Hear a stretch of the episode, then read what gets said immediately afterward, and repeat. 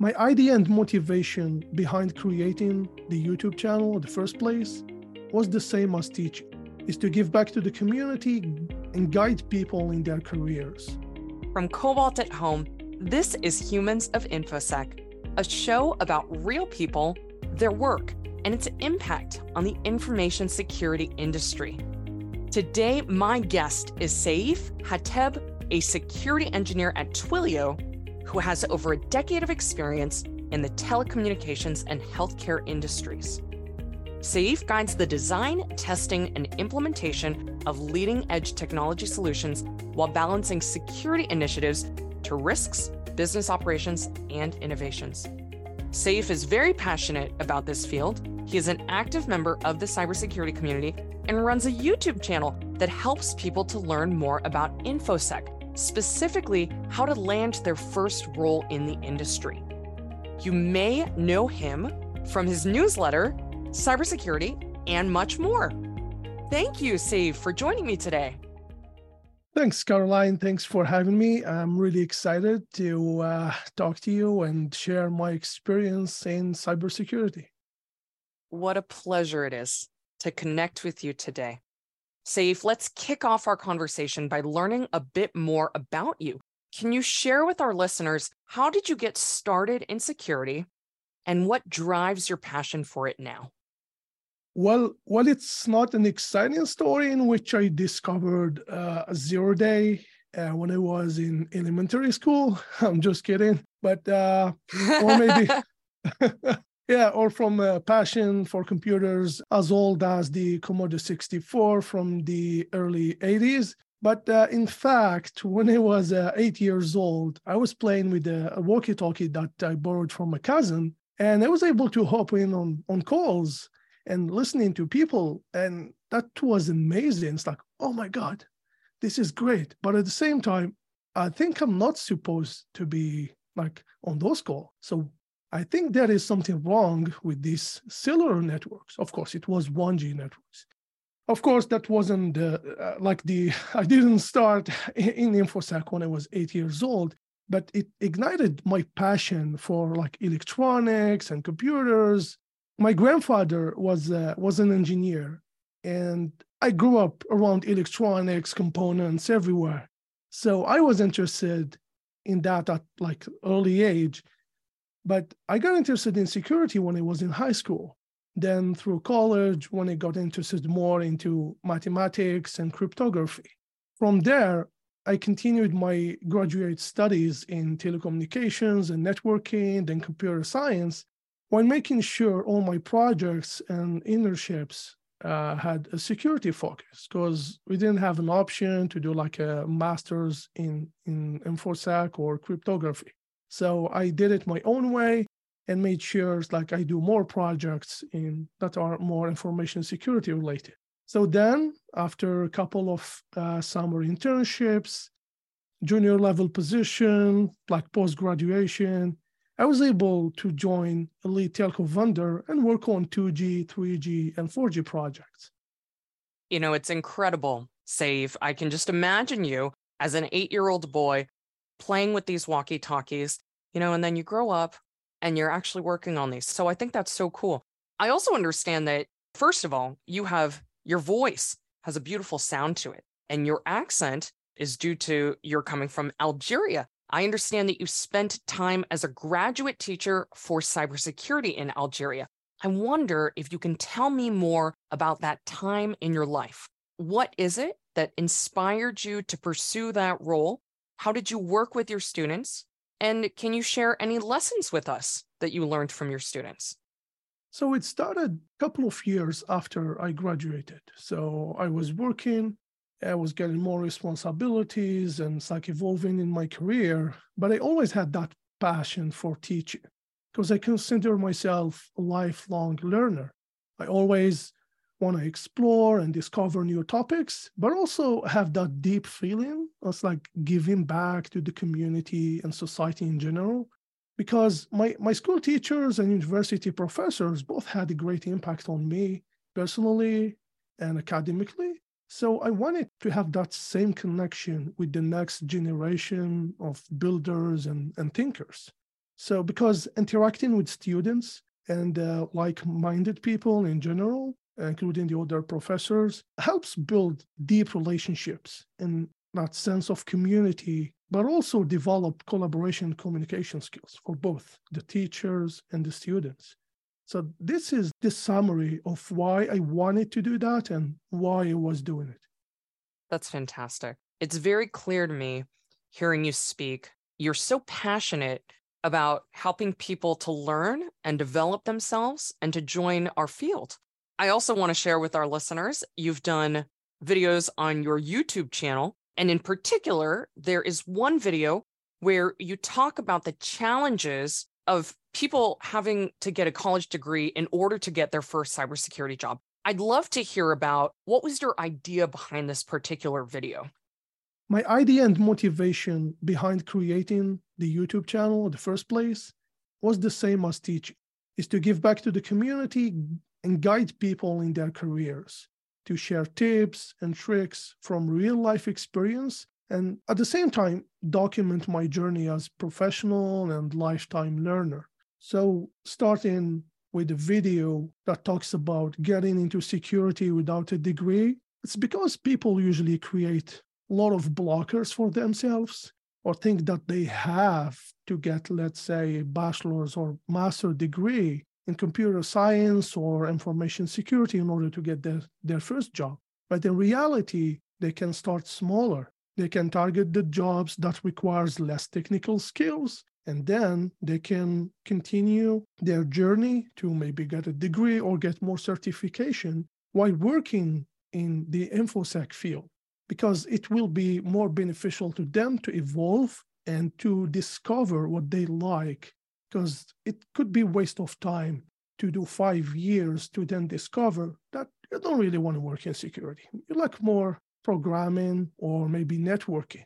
So that's why i encourage people to first dive in and it's like the same thing when you compare doing theoretical stuff to learn a topic or dive in directly and do hands-on labs to learn like um, about networking instead of just reading a book it's like the same concept. Get your foot there start your first job get into the field and then that will change your mind. That was like why i created that video. You know it reminds me a little bit about something that i experienced myself when i was a student actually studying computer science, which is there's quite a lot in computer science that I don't actually enjoy doing very much. Now, fast forward, I've had several years been able to work in the cybersecurity industry. There are so many different facets to cybersecurity, and some of them I enjoy, and some of them I enjoy a little bit less.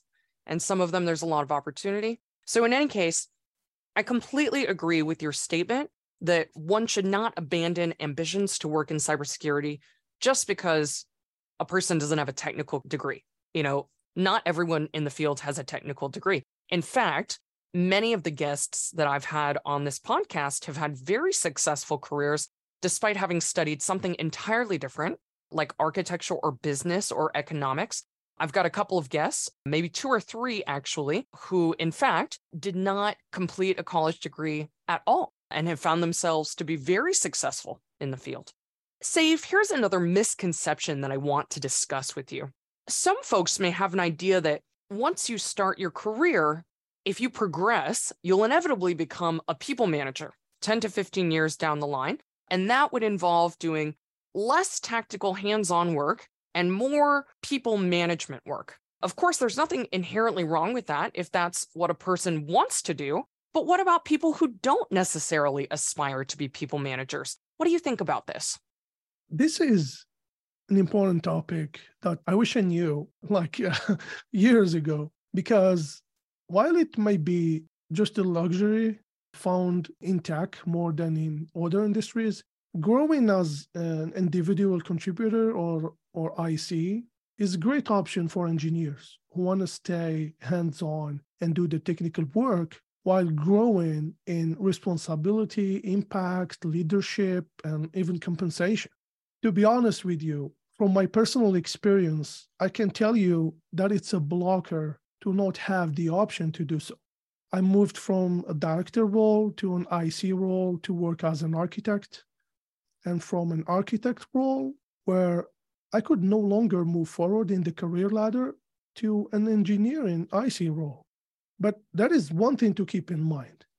While this is a great opportunity for people who want to stay technical, evolving as an IC doesn't mean working in a vacuum and being 100% technical, because the more you climb the ladder, the more soft skills you will need. It's like whether you choose to manage people or to be an IC, you will have to work on your on your soft skills. In addition to that, as an IC, you will have to mentor people and be a thought leader who participates in setting strategies and plans to enhance like the overall security posture like if we talk about security engineers the same way a director would do.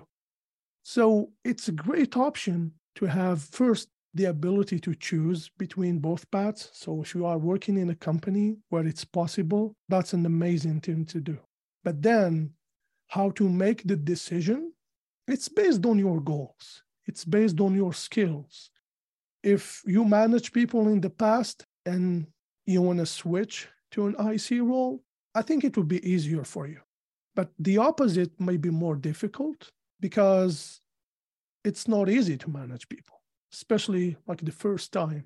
So you need to make sure you have mentors that will guide you and will help you be ready for it. Yeah, that a lot of what you've shared resonates with things that I've observed throughout my career as well uh, one of the things that we intentionally set up a few years ago when we were building Cobalt's career path, we said, look, there's a manager path and there's a maker path, and you can advance just as far along the maker path as you can along the manager path. And in fact, uh, we're actually today we're recording this in mid December. Next week, I'm delighted to have a new colleague join my team. And this individual will, in fact, be an individual contributor working at a director level. Seif, you have dedicated so much of your life, in fact, more than 15 years of your career to the cybersecurity industry. What drives your passion for it? Why do you stay in cyber? And, and why, why would you want to work in InfoSec in general? What still drives me into learning more about this field and working like as a security professional is the fact that it became like an intersection of multiple fields and, and technologies. Security became the responsibility of everyone. It's no longer a luxury, it's a must. And it touches all the leading edge technologies from AI to crypto, from 5G to quantum computing, and from finance to healthcare. You can be doing information security to defend your country, to secure a financial institution, or any of the critical infrastructures, like power grids, for example. Or you can contribute to making people's life better and secure a pacemaker that's saving somebody's life. So that's why I really love this field. It has a great mission, sense of purpose, and you can find the specialty or the industry that meets with your values. So everybody can work in this field if they are lifelong learners, because there is always something new. At the same time, for sure, you will find that company or that industry that will help you evolve as a professional, but also be happy and be proud of what you are doing. I couldn't agree more. I think that your words certainly resonate with me personally, as well as it's something I've observed in so many of my colleagues that they are very mission and very purpose driven. Seif, I've got a fun and also a very practical question for you to round up our podcast today. Degree or no degree? If you're 16 years old and you're looking at how to approach your career in your life, Seif, what is your advice on who should go to college and maybe who shouldn't go to college? That's a great question. If you are 16 years old listening to this I would say that it won't hurt you to do two years of a community college, not only to get the foundations, but also to connect with people who have the same goal. Because networking is a key success factor in the tech industry in general, and especially in InfoSec because it's based on trust. However, it depends on your skills and abilities and background.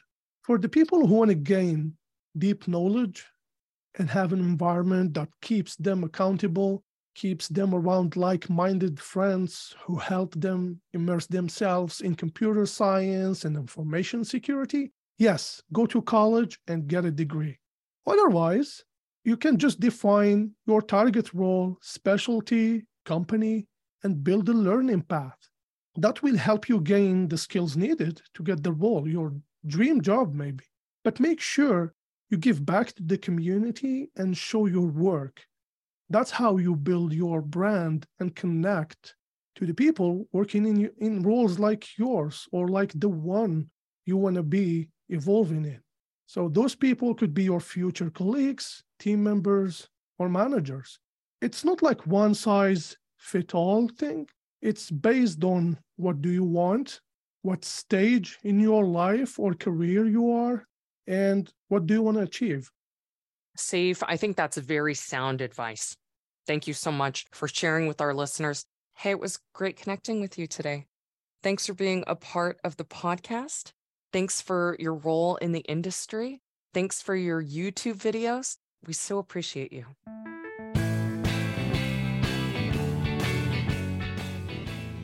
Humans of InfoSec is brought to you by Cobalt, a pentest as a service company. You can find us on Twitter at Humans of InfoSec.